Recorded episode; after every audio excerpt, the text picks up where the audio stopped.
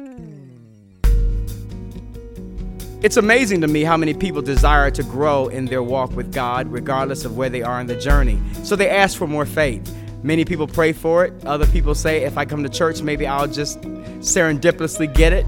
However, the scripture is very clear about how we get more faith. So then, faith comes by hearing, and hearing by the word of God, as Romans chapter 10, verse 17 reminds us. So, our prayer for you as you hear this message is that your faith would go from where it is to where God intends it to be. Grow as you hear this word.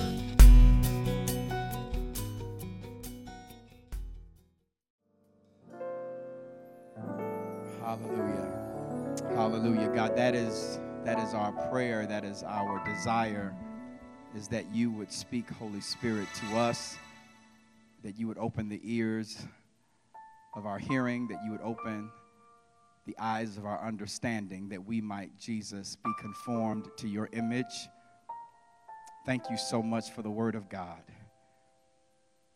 No matter what's happening in our lives or what's happening in the world around us, we have a surety, we have a certainty that you change not, and that your Word is established forever.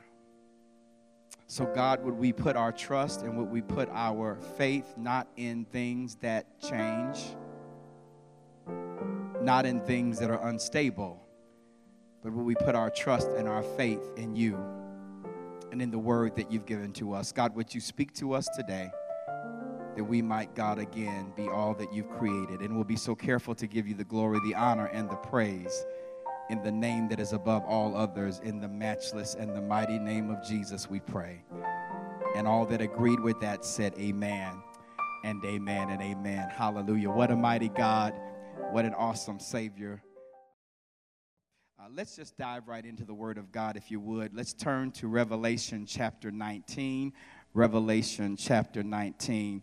And as we're turning to that, let me just say how grateful I am to our music ministry. I mean, really uh, I was on the phone with some pastors from our denomination, and I didn't even know this, but Dwayne, our drummer, uh, he plays at a church of a friend of mine who pastors a Life Church Southfield, and he said, "Listen, man, I don't know, I don't know who your musicians are, but you have the most godly musicians in Metro Detroit." That's what he said to me.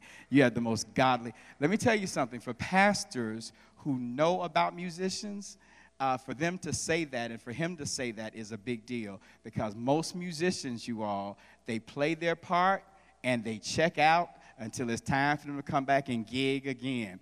And not our ministers of music. They actually sit under the word, they love Jesus, and they follow him. So, would you just give God glory, church? I know you all out there, but would you just praise God for our music ministry, really? Because you know what? Listen, let me just say this, and this is not in the, in the sermon. Um, pastors, preaching, teachers, we get the credit a lot, right, for spiritual growth in the church. Um, but yet we call ministers of music ministers.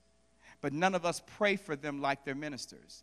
And none of us treat them like they're ministers. And none of us hold them in high esteem. Listen, none of us fight the devil for them like you fight the devil for me because you believe that if Pastor Carey's where he needs to be, then he'll help me grow in the word. He'll help me do this and that. Let me tell you something.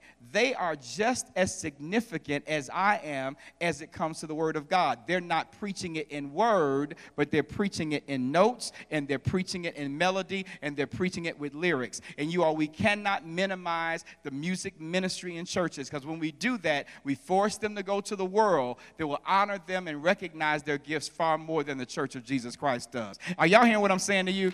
They show up with as much attack as I do, they show up with as much demonic onslaught as I do, and they push through it in spite of. And unfortunately, we don't lay on our face before God for them like we do for our pastors and for those in pulpit ministry. And we need to really shift that. And I pray that those of y'all that are listening in our church would actually begin to do some coursework and some education on that to our people so that we can begin to understand that. All right, I just thought I'd throw that out. But listen, just I'm proud of y'all. Uh, I, I, I, think I lost some buttons that day on my shirt uh, when he was talking about our, our music folk. I'm like, yeah, they are kind of cool, right?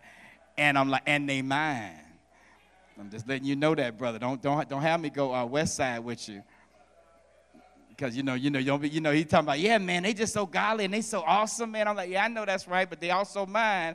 So uh, I know how to fight. You know, I put some Vaseline on my face, and, uh, and we can go there. So anyway, praise God. Uh, Revelation chapter 19, verse 7. Revelation chapter 19, verse 7. Let us rejoice and be glad and give him glory, for the wedding of the Lamb has come, and his bride has made herself ready. Fine linen, bright and clean, was given to her to wear. Fine linen stands for the righteous acts of God's holy people. Let me read that verse again. Fine linen, bright and clean, was given to her to wear. Fine linen stands for the righteous acts of God's holy people. Then the angel said to me, Write this Blessed are those who are invited to the wedding supper of the Lamb. And he added, These are the true words of God. At this, I fell at his feet to worship him, but he said to me, Don't do that. I'm a fellow servant with you and with your brothers and sisters who hold to the testimony of Jesus. Worship God, for it is the spirit of prophecy who bears testimony to Jesus. I want to talk from the topic today. What are you wearing to the wedding?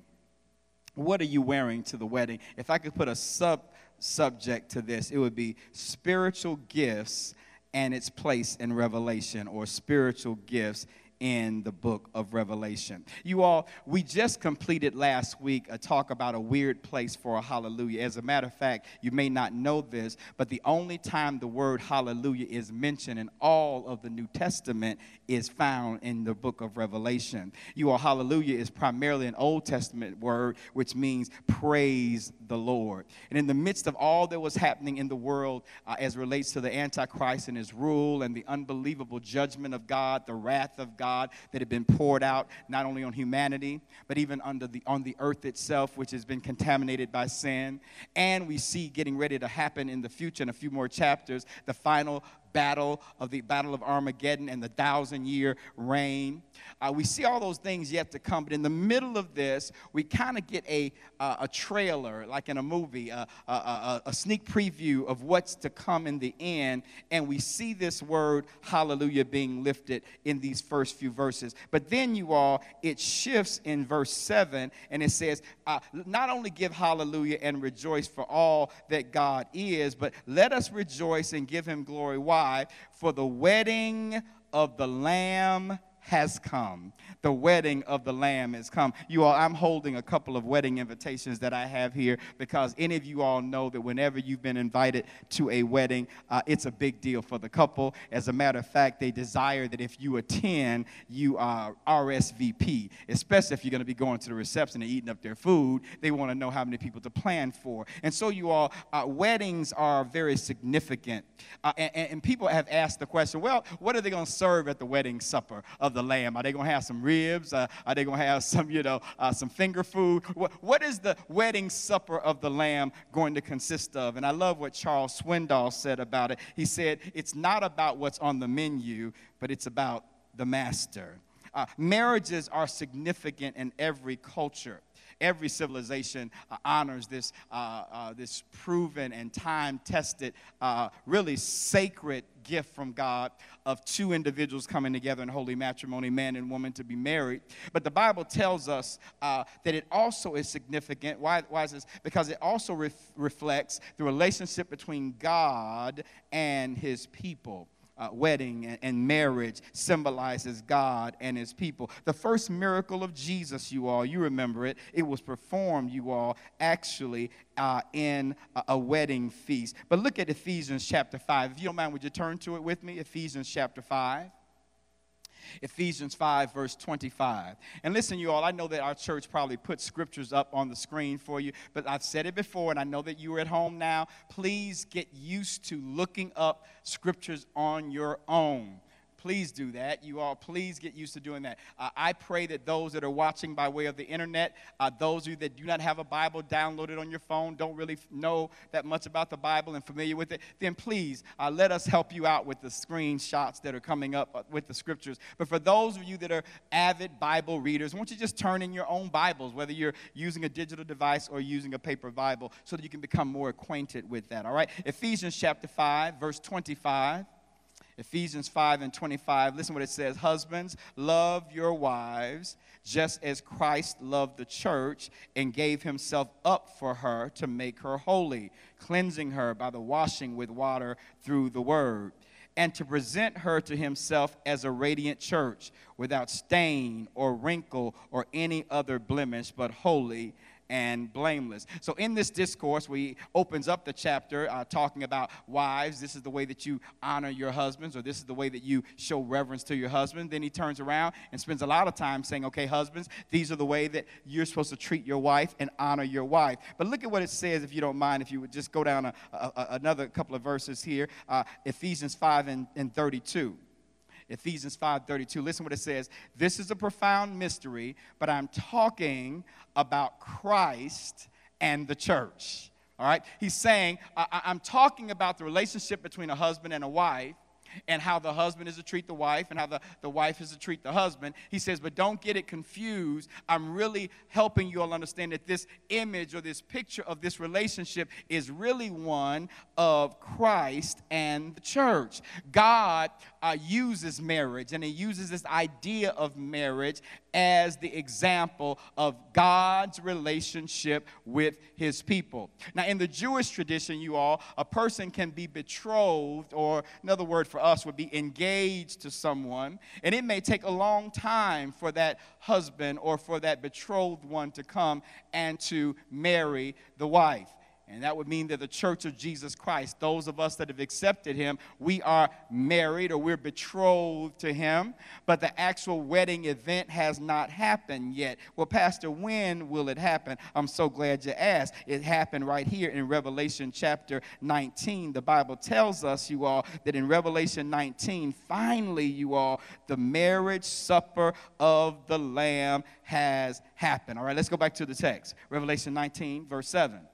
Let us rejoice and give him glory. Why? For the wedding of the Lamb, the Lamb being Jesus, who the wedding of the Lamb, the church being the bride, has come. And who is the bride? That would be us, right? Listen, look up this way. The bride of Christ would be you and me. It would be those of us who've acknowledged and accepted Jesus Christ as our Lord and Savior. We are the church, all right? His bride has made herself ready. All right, pause right there. How many y'all have ever seen a bride making herself ready? Listen, you all, any bride that's getting ready for a wedding day is looking at what kind of wedding dress is gonna, dresses she's going to have. What kind of shoes is she going to wear? Uh, what kind of diet is she going to get on maybe to get into those things? I mean, all, what kind of hairstyle? All those things, right? It's a big deal for the bride uh, to make sure, listen, to make sure that as she stands before her betrothed, as she stands before her uh, husband to be, that she is presenting herself, right? What? The best way that she can. Well, you and I, we are the church of Jesus Christ, and one day we will be married to the Lamb. And the question is, uh, how then can we make ourselves ready? What, what does it look like for a ready bride to stand before a groom, right? Uh, verse 8 answers that. Fine linen, fine linen uh, bright and clean. Uh, I've never been to a, wor- a, wedding where you've seen dingy and dirty. Uh, uh you, I mean, you may have one like that. I mean, but but but people are bringing their A game to the wedding, right? Uh, and usually, usually now, even if it's even if it's unjustified, they usually wear white. I, I went to one wedding. I said you should be wearing like cream, eggshell, uh, maybe even black. Uh, I mean, I mean, serious. I've been to some weddings where I'm like, okay, this is your how many times? You, you just don't need to be wearing. All right. But bottom line, fine linen, bright and clean, right? You want to put your, your best foot forward. It was given to her to wear. So, in other words, the adornment, we're talking about the, listen, we're talking about the, the final time where God's people are now what? Meeting up with Christ, no longer separated, no longer betrothed, no longer engaged, but now married, and the marriage supper has, has occurred. And what are we wearing? We're wearing this bright, clean linen given to us. Well, where, what is that linen? What, what kind of, do we got to go to Nordstrom's? Do we have to go to a special bride shop to get this? Where do we get this linen? This is the heart of the message. Watch this now. Fine linen stands for watch this now, the righteous acts of God's holy people. Listen, the, the fine linen that adorns the bride of Christ, what is that? It is the righteous acts of God's people. You all, God wants everybody to be a part of that ceremony. It's not the will of God that anybody not be a part of that celebration. As a matter of fact, turn to Matthew's gospel if you don't mind. Matthew chapter 22, Matthew chapter 22, beginning at verse 1. I'm reading from the Amplified uh, Classic version, so it may read differently, maybe in the version that you are using. For many of you all that have been following along for these past several months, you may notice that I'm alternating quite a bit between the New International Version and the Amplified Classic Edition or version. I'm finding a lot. The Classic basically takes the original language of the scripture. In the Old Testament, it was Hebrew, in the New Testament, it was Greek, and inserts that and all of the nuances sometimes of the text that the literal translations that we read in the NIV and others don't always give. And so that's why sometimes I read that amplified version because it gives a little bit fuller context to it. All right, but Matthew chapter 22, beginning at verse 1. And again, Jesus spoke to them in parables or stories, comparison stories used to illustrate and explain, saying, The kingdom of heaven is like a king who gave a wedding banquet for his son and sent his servants to summon those who had been invited to the wedding banquet, but they refused to come. And he sent other servants, saying, Tell those who are invited, Behold, I've prepared my banquet. My bullocks and my fat calves are killed, and everything is prepared. Come to the wedding feast. But they were not concerned and paid no attention. They ignored and made light of the summons, treating it with contempt. And they went away, one to his farm, another to his business while the other seized his servants, treated them shamefully, and even put them to death. Hearing this, the king was infuriated, and he sent his soldiers and put those murderers to death and burned their city. Then he said to his servants, The wedding feast is prepared, but those invited were not worthy. So go to the thoroughfares where they leave the city, where the main roads and those from the country end and invite to the wedding feast as many as you can find. And those servants went out on the crossroads to got to, uh, and got together as many as they could find, both bad and good. So the room in which the wedding feast was held was filled with guests.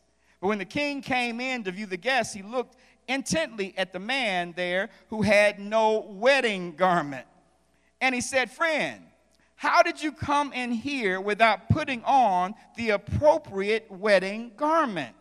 He was speechless, muzzled, gagged, and then the king said to his attendants, Tie him hand and foot, throw him into the darkness outside where there will be weeping and grinding of teeth, for many are called, many are invited, many are summoned, but few are chosen. So Jesus is now giving another parable, another illustration of what the kingdom of heaven is like. A king prepares this wonderful banquet uh, to, to celebrate uh, this feast. He's inviting people to it. And the Bible says that uh, the people that he invited to it, they scorned the invitation, didn't want to come. Well, the Bible tells us that the people of Israel, the children of God, the covenant people of God. They were the ones that Jesus even came uh, to, and, and the prophets came to to help Israel come to God, but they did not receive him as God. As a result, he went out and found those who were on the highways and the byways, those who were not part of the initial invitation, but those individuals were brought in. But then the Bible says in this one verse that I thought was so amazing, it says, verse 12, uh, somebody shows up at the wedding and they're not wearing the right garments. How did you come in here without putting on the appropriate wedding garment?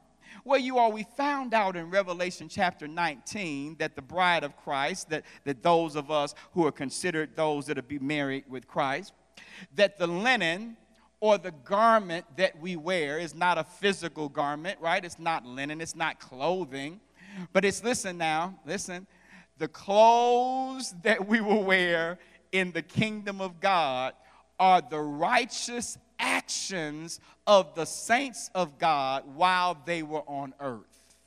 Let me say that again. The garment the linen, the attire that we wear in the presence of God, it will be the righteous acts that we do while we were living on the earth. Now, you all, I believe that theology or the right view of God is so important. Because if you get the wrong view of God, you actually have a wrong understanding of who He is, how He operates, who we are in Him. And there are many people that do not understand these principles as it relates to uh, what does it mean to have righteous acts and what does it mean to be righteous. All right? Now, listen, you all, many people will end up doing righteous like things to earn brownie points, to earn special favor with God by thinking that if I do God a favor, He'll check off the list and say, Oh, you just did me one. I'll remember that, right? So we kind of feel like God has a tally system. He's in heaven. Oh, wow, you went to church. Oh, that's one. Oh, wow, you tithed. That's three. Oh, wow, you, you sat next to somebody you don't, can't stand once you return to church. Oh, that's five, right? So, so we kind of feel like God, oh, you did this thing. Oh, oh that's minus two. So we kind of feel like God has this ledger where the things that we do, listen, earn us more favor with God and certain things that we do decrease our favor with God. Wrong theology. Listen, you all, your righteousness, my righteousness, our righteousness is nothing in the sight of God but a filthy rag. We are not able to earn God's favor nor earn God's love by any action of our own. We are, listen, we are made righteous not by what we do, but by what Christ did. All right? So important. And if you don't get this theological principle right, you guys, I'm telling you, you'll miss it and you really won't come into a full understanding of it. So turn with me, if you don't mind, to another scripture. Y'all don't mind this, really. Uh, Philippians chapter 3. Philippians chapter 3. Oh, Pastor, you're always reading so much Bible stuff because we're in church. I don't know. What, what are we supposed to read? I'm just, I mean, I, I mean, it's a lot. It's a lot of Bible verses, Pastor. So, am I not supposed to talk that much about the Bible, or what? So, would you turn? Yeah, thanks. Philippians three and nine. It says, "And that I may actually be found and known as in Him." Listen, not amplified, not having any self-achieved righteousness that can be called my own based on my obedience to the law's demands, ritualistic uprightness, and supposed right standing with God, thus acquired, but possessing, watch this now, that genuine righteousness which comes through faith in Christ, the anointed one, the truly right standing with God which comes from God by saving faith. In other words, our actions don't make us right. Our faith in Christ makes us right. Him being right and our faith in Him makes us right. And it gives us what? Right standing. What does righteousness mean? Right standing in the eyes of God. I need you to hear this well. Even if your life is messed up right now, listen to me. Even if you are not doing anything right, you feel like, oh my God, Pastor, if you saw my life, if you saw how I live Monday through Sunday, you would not think that I would even be worth being in, around you or anybody if you knew what I do. Let me tell you something. What you do does not determine your right standing with God. What you believe in Christ makes you right. Your right standing with Him is your faith in Christ. All right? Now, watch this now. You can know a tree, though, by the fruit that it bears. Which means then, no, your actions don't save you, but a saved person has changed actions. Oh, I feel it today. in other words, what you do does not earn salvation, it does not earn right standing, but people who have right standing with God, their actions begin to show it. You cannot be saved, you cannot be born of the Spirit, and then not do things in sync with the Spirit. Let me just say this to you, my brother and sister that are listening. Here's, here's a way to know if you're in Christ You may not be doing all the right stuff, but don't you feel like a dog when you do the wrong stuff? That's an indication God is in you. It may not mean that you figured out how to work, work it out and how to pull back from that, how to overcome that. But one great way of knowing that you're in the presence of God is when the things that you do do not honor God, you're grieved, you're broken in your spirit. Well, you all, we don't get righteousness by ourselves, but we are imputed righteousness by our faith in Christ. That is what Christianity is all about. Christianity is not about how much you get it right. It's not about what you do. It's not about legalistic stuff. It's not about showing God how much you've done for Him. It's literally by what He's done for you and your acceptance of that. But so, what then, Pastor, are righteous acts? Righteous acts, they don't necessarily flow from us. Watch this now. But they flow through us from God in Christ. Let me say that again. Righteous acts don't just flow from us, our will. This is what I'm going to do for God. No. Righteous acts that are truly righteous in the sight of God, they flow from God through us. There's a song, I don't know if y'all recognize it, the music ministry was playing. It says, uh, Lord, prepare me to be a sanctuary, pure and holy, tried and true with thanksgiving. I'll be a living sanctuary for you. You know what that means? God, you desire a place to dwell. You desire a place to be amongst your people where you don't live in buildings. You don't live in, in, in places made of stone and brick. You desire to live in the hearts of men and women. And so, God, Lord, prepare me to be a sanctuary. Now, listen, when God makes you his sanctuary, that means he gets to use you the way he wants to use you. Oh, you better hear me now. When God dwells in you, then he gets to be uh, uh, you get to be a vehicle or a vessel by which God, who is spirit, manifests himself in the realm of men. Oh, you better hear me. God, who is spirit, is looking for flesh that he can occupy and make himself made known in humanity. And it's only through the righteous acts of God's people, through the Spirit of God, that that happens. And the Bible says that when we stand before God, we will be clothed in those righteous acts at the wedding feast of the Lamb. There's a book that was written by a gentleman who is now uh, really one of the leading pastors of our country, but this book catapulted him on the New York Times bestseller and probably still there. It's called The Purpose Driven Life by Rick Warren. And inside of that book, you all, he mentions something, uh, a concept called shape. S H A P E. I've asked the team if they could. I don't know if they were able to do this to, uh, to actually have this slide available on the screen for you. It's an acrostic that he created uh, many years ago to help people remember uh, basically five factors that God uses, listen now, to prepare his people to have a purposeful life. In other words, uh, this pastor said, Listen, when I get ready to disciple my people who are under my care or people who come to faith, I, I try to help them understand about these five things that God uses to equip people to have righteous acts that can please Him. And those five uh, factors or those five tools are these. Number one, it's shape, it's an acrostic. It kind of, you know, the S, spiritual gifts. Spiritual gifts. You all, spiritual gifts are gifts that are given by the Holy Spirit, given by God, and they're only given to Christians a, a non Christian cannot have a spiritual gift because they're spiritual.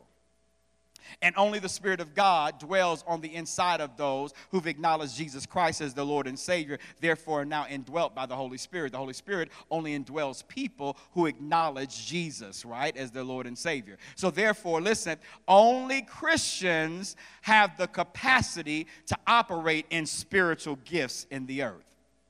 That means gifts of healing that means gifts of administration, gifts of teaching, gifts of helps, right? Those are spiritual gifts, and there's so many of them that are given at the point of salvation at different levels and in different increments and in different uh, measurements to those who are followers of Jesus Christ. I believe with all of my heart that the gift of teaching, if I have that, it was given to me at salvation. In other words, I did not have this gift until I got saved. It is a spiritual gift. Some people say, oh, well, you know what? I, I, I, went to school for teaching and education, so I've got the spiritual gift of teaching. Well, you may have the spiritual gift of teaching, but if you got it, if you got saved and the gift was added to your education or your academic attainment, so be it. But you can't say that, well, I was born with the gift of teaching when I was a child. Well, no, no, no, no. You only get the gifts when you're born again because they're spiritual gifts. Are you following this? All right, so spiritual gifts. And I say this, you all, because I'm so excited that our uh, uh, own Cheryl Johnson is getting ready to work with our leaders and many of our other members as it relates to spiritual gifts. As we get ready to return to church, you all, listen. And I need you, Citadel, hear me well, hear me well, hear me well. The day will come, not anytime soon, where I will not be your senior pastor. I won't always be here in this position. Here's the question I wonder how many of you all know that most churches don't really empower people to do what they want to do. You, you, you don't, many of you don't know that because you haven't been to maybe a lot of churches. But there are not a lot of churches that a person can say, you know what? I have the gift of this and I want to do it. And the pastor says, go and do that most times you got to go through all kind of hoops and, back, and moonwalk back and stand on your head and speak in tongues backwards to be able to even just get an audience with somebody who's uh, on the list to get to the pastor. I don't believe that's the work of the church. I believe that you, as a minister of God, as a called person of God, you know, of course, under the sanction of the church, we need to understand that you're not going to have nobody in some room in a pentagram sitting around drinking blood. We're not going to have you do crazy stuff. However, we do believe in empowering you to do the work of ministry. And you are, if you have spiritual gifts, those are God's ways of showing his presence to a broken world who needs it desperately. So, spiritual gifts shape. Second, heart, heart, heart. What, what's your heart? What breaks your heart? Many times, you all, that's what your purpose is. Many times you go out and say, Oh my gosh, every time I see somebody in that condition, my heart breaks. Every time I walk past these kind of individuals, my heart goes out. I believe with all of my heart, if that's your heart, that's part of what God has called you to, what God is preparing you to. Listen, for what his righteous acts through you to them would be. What are your abilities? Last week I talked about my friend Daring who gave me a, uh, haircut to look like Mr. T because he said he could do all things through Christ who strengthened him. Well, he didn't have the ability to cut hair. Listen, you all, I believe that many times your abilities also give way and give clues to how God's righteousness can flow through you. So, so your, your, your giftedness, your, your ability to work in the kingdom has to do with your spiritual gifting, the thing that breaks your heart, but also your skill set, right? Your abilities, but also your personality. Uh, one thing that we've done in our church that I think, you know, in, in, in retrospect, I have to revisit is that we place people sometimes in the wrong space based on their personality. Willingness, wonderful people, but man, some people are not always people people. Have you had somebody that's anointed by God, loves Jesus, but ain't a people person? And you bring them around people, and, and the fire of God was burning and blazing. But then when they got there, it was like a wet blanket got thrown on the whole thing because they're just not people. They, listen, anointed, love God, but just not people, people, right? So, what's your personality? Are you an introvert? Are you an extrovert? Are you a people person? Are you really more behind the scenes? Uh, I, I, did this on purpose. Y'all don't know this, but uh, little Adam Jr., I uh, had him come and move my chair because I know he doesn't like to do stuff in front of people. Uh, and I just thought I'd throw that out even on the internet because now he's even more embarrassed. Uh, and so, but, but, but, what, but what I really also see in him is a leader. What I also see in him is somebody that God is grooming and making to break out of his shell. And so I knew that he might say no to a lot of people, but it's going to be hard for him on a Sunday when he know Pastor Carey needs something to say no. If I had to give him more advanced notice, he probably would have given me a no, but he knew that, man, this guy got to preach in two seconds. I got to do it. So, and I saw him, And so you should have seen it, by the way. Uh, I was sitting there and I said, yes, yeah, so I just need to make, make sure you move that. So he said, In other words, okay, I have no choice on this. Here it is. Have you seen people sometimes, though, placed in situations where it was totally against who they were? They didn't really want to do it, they hated it. They, they resented the fact that you've asked them to do that. Why? Because you did not take their personality into account. Finally, shape, spiritual gifts, heart, abilities, personality. Finally, experiences. Your life experiences have shaped how God, listen, your life experiences, good and bad, have shaped how God wants his righteous acts to flow through you. This is Mental Health, Mental Health Awareness Month. And Oprah, uh, along with Prince Harry, are launching a new uh, series on Apple TV uh, called The Me That You Can't See. It's really talking about mental health. And in an interview with one of the networks uh, this past week, they talked about her childhood and her rape and the things that she'd been through and they asked her, Oprah, would you change any of those things? I mean, if you could go back and if you could rearrange the things that happened to you, particularly those things dealing with abuse and those things dealing with rape, would you do it? And she says, I'm so glad you asked that question. She said, No, I would not change one thing.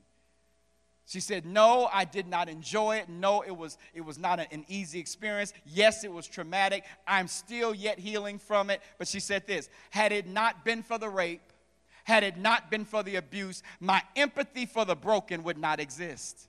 And the platform that I now have globally to make influence in the lives of women and men around the world would never have happened had God not allowed me to have been raped. And then she said, I wouldn't trade nothing for my journey now. Oprah starts singing, I wouldn't trade nothing for my journey now. I said, You better go ahead, Oprah. She said, I wouldn't trade anything for the journey that I've been through because what I've been through, the experiences that I've had, have shaped the person that I've become. And, child of God, listen to me. What is it that God, listen, God allowed? Oh my God, why would you allow it? If you love me, why would you allow it? If you cared about me, why would you allow it? If you claim you see me, why would you have allowed it. What kind of God who claims love would let me be hurt the way that I was hurt? And let me be wounded the way I was wounded, and let me be broken the way that I was broken. Oh, because God knew, child of God, not that He wanted that to happen. That's the result, we said this last week, of a fallen world. Not you. You're not to blame for everything, of course. Sin and the stain of sin and the residual of sin is still at work in the hearts and minds of sick and depraved people. We're not giving that a pass. However, listen. God will take that pain and take that sorrow and take that brokenness and take that dark chapter in your life and allow His Spirit to get on you, and you will be able to be a wounded healer. You will be able to be a wounded healer. Yes, you've been broken, but now you can bear the burdens of the broken because you know what broken looks like. Have you ever been in a room and you see somebody trying to play like they're okay? You're like, don't play with me. I know what broken looks like, and you look like exhibit A to me. You know why? Because God has anointed you to do it. So, spiritual gifts, heart, abilities, personality, experience, these things shape us so that we can then allow his spirit to allow righteous acts to come. I'm almost done. Uh, so, so, Pastor, what do these righteous acts uh, look like? Uh, when, when you talk about righteous acts, what, what does that look like? I, I would really like to know. 1 Corinthians chapter 3. 1 Corinthians chapter 3. Now, listen, y'all, if you have a hard time reading the Bible and turning into my whole life is built on the scripture. All right? The Bible says that everything the scripture gives us, it, it helps us be profitable in life. It helps us to learn how to judge things. And learn, listen, the scriptures let us learn how to see things correctly through the eyes of God. And so, you all, when we turn away from the Bible, we turn away from God. We turn away from how God sees things. So this is what the scripture says 1 Corinthians chapter 3, verse 10. And for those that are new and wondering, like, why is Pastor coughing so much? I, um, I have struggled with bronchitis for a little bit. And so, again, in COVID, that's the worst thing you want to have is, uh, is any kind of, but I'm fully vaccinated. I haven't had any, you know, I ain't got no feet, none of that kind of stuff. All right. So nobody be like, uh, he did like eight coughs. First, that's first, First Corinthians chapter 3, verse 10. Hallelujah. According to the grace, the special endowment for any task of God bestowed on me, like a skillful architect and master builder, I laid the foundation. I love this. And now another man is building upon it. But let each man be careful how he builds upon it. For no other foundation can anyone lay than that which is already laid, which is Jesus Christ. He is the foundation in which we all build from.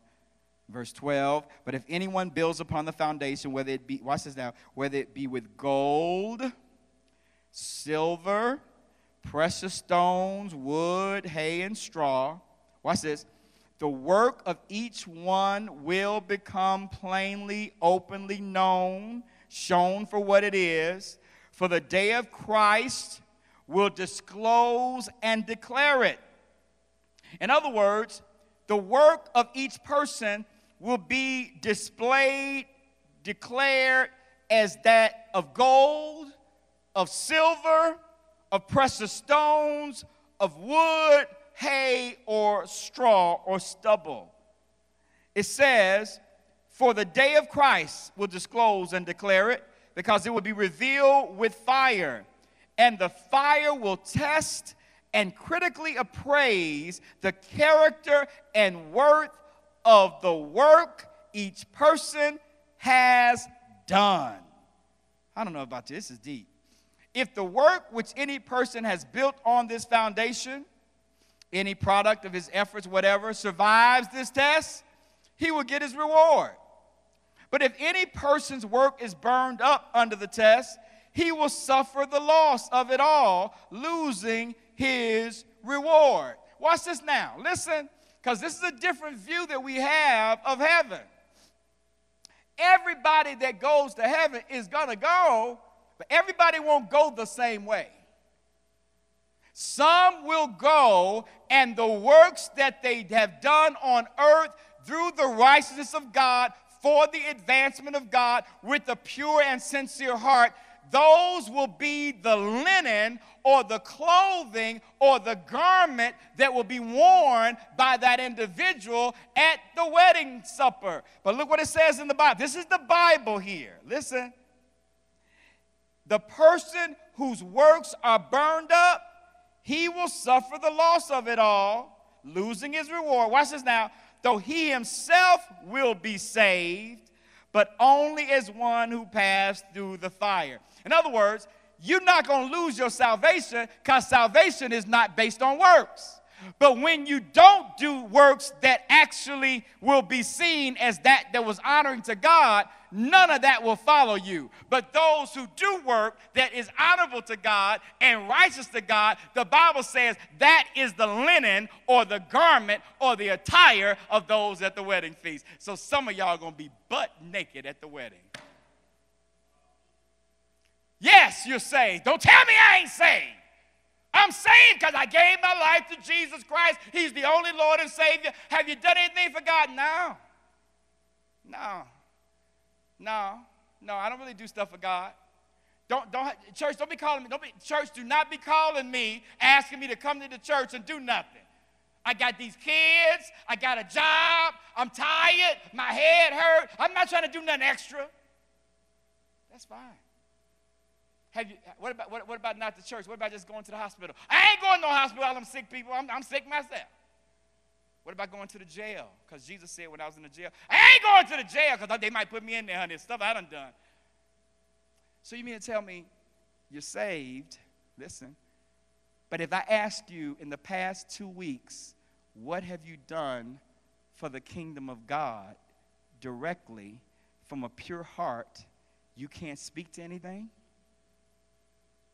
It means that you are not being clothed in righteous acts, and if your continued not being clothed in righteous acts continues to be the story of your life, yes, you will be at the marriage supper. Yes, you will be in the marriage supper of the Lamb. But when he says, the fine linen, white and clean, are those who are adorned with the righteous acts of the saints of God, God's holy people, you will not be able to say you have linen because you have no righteous acts.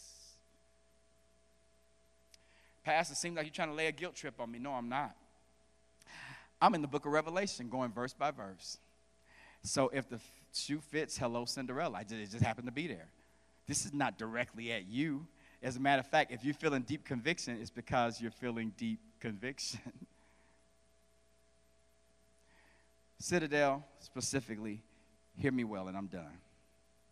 And I don't know how many times I can say this, but I'm going to say it again. I'm not administrative, so please don't fault me and try to make me be what I'm not.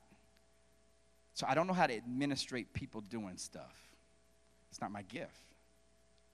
But I need you to hear me. Citadel was never intended to be a church where people come to hear a preacher preach. Never was intended to be that that um, can't wait to get to church so I can hear Pastor Carey talk. That nauseates me. The thought of that being the totality of a ministry makes me want to throw up and not stop. You know what excites me? Somebody who says, I want to move into the city. because I know what it feels like to feel hopeless and to be a child of God and question why things happened and wonder could God ever use me again because of how broken I am and then found a way to be healed and recovered from brokenness and still journey in it. And I want to bring that healing to other people. Wonder can the church provide an opportunity for me to be a wounded healer. When someone says to me, I believe that children are not the future, youth are not the leaders of the future, they're the leaders of now. And I wonder can I have a place where I can disciple and develop young people with honor and dignity and not a stepping stone to real ministry, but that that's real ministry. I wonder, can I have a platform where music is not just a sideshow or a ramp up to real church, but where various genres and various ways of musical interpretation and expression can be used so that people who don't like preaching but like music are drawn to God by the anointing that's on a note? Can I have a space for that? I wonder, is there anybody that has a burden for prisoners? who've been locked up sometime because they've been caught up in a system that's been against them from birth. And everybody that comes to visit them are visiting them. And no offense, my brothers and sisters, thank goodness that you're doing it, but they're visiting them in the name of Allah. And the church, who was tasked by Jesus to do it, won't do it.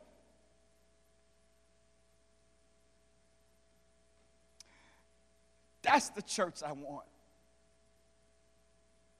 And that's the church I want to release you to do. When, uh, when do I stand in your way and say, no, don't do that? No, no, don't, don't reach broken people. No, don't do different music. No, don't talk to young people. When do I do it? And some of you all have left the church because, listen, you wanted to be me. And you wanted to be recognized as a preacher and not you. And therefore, when you didn't get the same response because you, you, you, re, you rejected the anointing on your ministry, trying to get the anointing on mine, then you end up just being upset because the church didn't receive you. How are they going to listen? How are they ever going to receive a person who has a ministry to people in prison when there are no churches that have that ministry? There's no template. There's no example for anybody to even go after that because they only go after this because this is all they see. Are y'all hearing me? Young people only want to be preachers because that's the only ministry they see of value in the doggone church. Don't nobody want to be a music minister because that's a hireling. Don't nobody want to be a youth pastor because that's a stepping stone to being a real pastor. Can we change this citadel? COVID shut us down.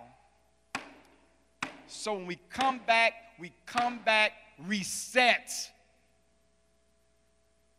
So, what's your calling? well, I, I wrote the church. they didn't respond to my email. I wrote you, Pastor, as a matter of fact, and you never responded to my call. Join that list. So you mean to tell me that you go, your calling has been hijacked by a non-return phone call? You mean to tell me you're going to stop doing ministry because Pastor Carey didn't call you back? Then you need to stop. Because if, you, if your anointing and your, and your calling cannot withstand a non callback, then you ain't really called. My pastor, and I'm done. My pastor said to me when I first started preaching at Salem, I said, uh, I, never wanted to, I, never, I, never wanted to know when to preach. It didn't really bother me that much when I'm going to preach. He said, Man, I, I, I got so many preachers lined up. I said, That's no problem. Guess where I started going? I started going to the street corners and preaching on street corners. Yes. I started going to high schools and asking the schools, Can I go? And I would just pull out Jesus and start doing motivational messages that alluded to Jesus. I went to jails and prisons and detention centers because I wasn't waiting on the church to give me an assignment. I was called. And called people do it whether or not they get sanctioned by a church or not. Citadel, we have a chance in Detroit, Michigan to finally be a church that ain't about who's in the pulpit, but a church about who's on the throne.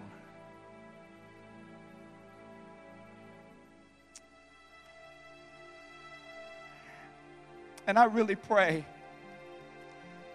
that those of you that have been wounded and hurt by church, by us, that you would push past it and remember the call. And think about the wedding supper that you and I will stand at one day in the presence of God and when it comes time to wonder what we have on and what we're wearing, could we say that, man, this linen, this linen was me being in the cancer ward,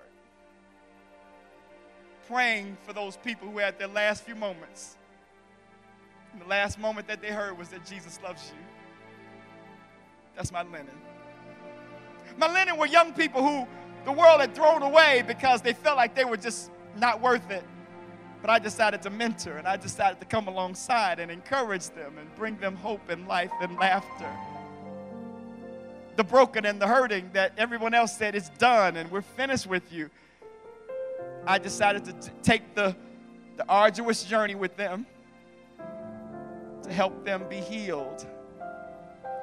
And now my linen, my attire, is not my righteousness but the righteousness of God through me to a broken world. We have an opportunity, church, and not just Citadel, but I'm talking capital C, to be attired in garments that are bright, clean, radiant, and glowing. not with our own righteousness, but with His. Heads bowed and eyes are closed. I want each and every one of you, as your heads are bowed and eyes are closed, to take a moment and ask yourself the question What's my shape? What's my spiritual gift? What's my heart? What breaks my heart? What's my ability? What's my personality like? What are my life experiences? And God, and would you take all of those things and would you use me as a tool of yours in a broken world? For many of you, it's in the marketplace. You don't have to go into church at all. But right where you are in the marketplace, God is and wants to use you.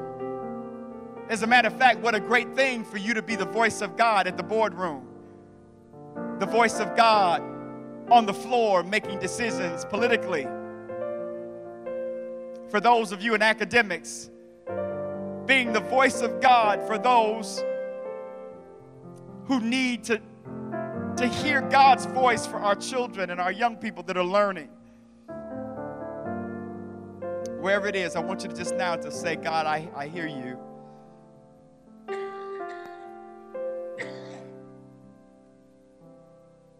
Father, I pray in the name of Jesus that you would allow your church, capital C, the body of Christ, to let our righteous acts flow in this broken world.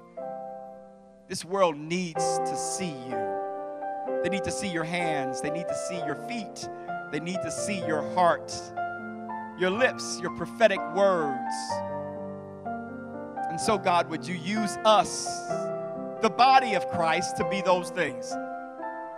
And more specifically, here at Citadel of Faith, God, a church that you started. You really did. This is not man's doing, this is yours. Would you raise up, God, in the name of Jesus, those whom you have called for such a time as this? I come against every demonic and satanic attack on these, your people, that you have called for such a time as this. Satan, the Lord, rebukes you. You have no authority, you have no power, and you have no place in the lives and the hands of God's people. Loose them and let them go to do what God has called, what God has ordained, and what God has created for them to be and to do. And so, God, I thank you that as we return, we return ready to serve. We return ready to evangelize. We return ready to be an agent of you in a world that needs you. We give you glory for it and we thank you for it. As heads are bowed and eyes are still closed, maybe you're watching today and you say, Pastor, I'm not in Christ. I don't know what that means to be in Jesus. I just don't know what it means. And let me tell you something I'm so grateful for your honesty. The Bible tells us that none of us are righteous, no, not one. No pastor, no people, nobody's righteous on their own. But the Bible tells us that Jesus Christ, He is righteous. He who knew no sin, what did He do? He became it for us. Why did He become sin?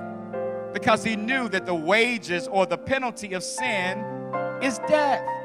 He says, I don't want my my brothers and sisters. I don't want the children of God to perish. I don't want them to die. So I will die in their place. And I will take their death and I will give them my life. That's it. That's what Christianity is. It's not a bunch of do's and don'ts, it's not a bunch of checking the list. It's, listen, it's surrendering to the power and the presence of God in you. One of the great things about having heard what you just had a chance to experience is that your faith has gotten stronger. There's no way that you could have heard this message and your faith has not been increased. But where do we go? How do we move from faith to faith? The Bible is very clear that if you have not really made the greatest decision of your life, which is to become a Christian, you've really missed the great joy of the journey. So, wherever you are, if you would like to have a personal relationship with Christ, do what the scripture says call upon the name of the Lord and you can be saved. Pray this prayer Lord Jesus, I acknowledge that I'm a sinner. Forgive me of my sin. Come into my heart. I receive you now as my Savior and as my Lord. I'm trusting you and only you to direct my life. In Jesus' name. Congratulations, wherever you are, that means that you have become a believer. For those of you that are already believers, your faith is now stronger. Don't be merely a hearer, but be a doer, and let's change the world. If you just prayed that prayer, you have an opportunity to reach out to us, and we would be honored to serve you and help you in your journey. Uh, please contact us at area code 313 871 FORT, or please visit us on our website, citadeloffaith.org. That's simply spelled C I T A D E L of faith faith.org, all one word. We would love to hear your testimonies. We would love to hear your prayer requests. Know that you're in a partnership with us and you're not in the journey alone. Let's change the world together, one person at a time.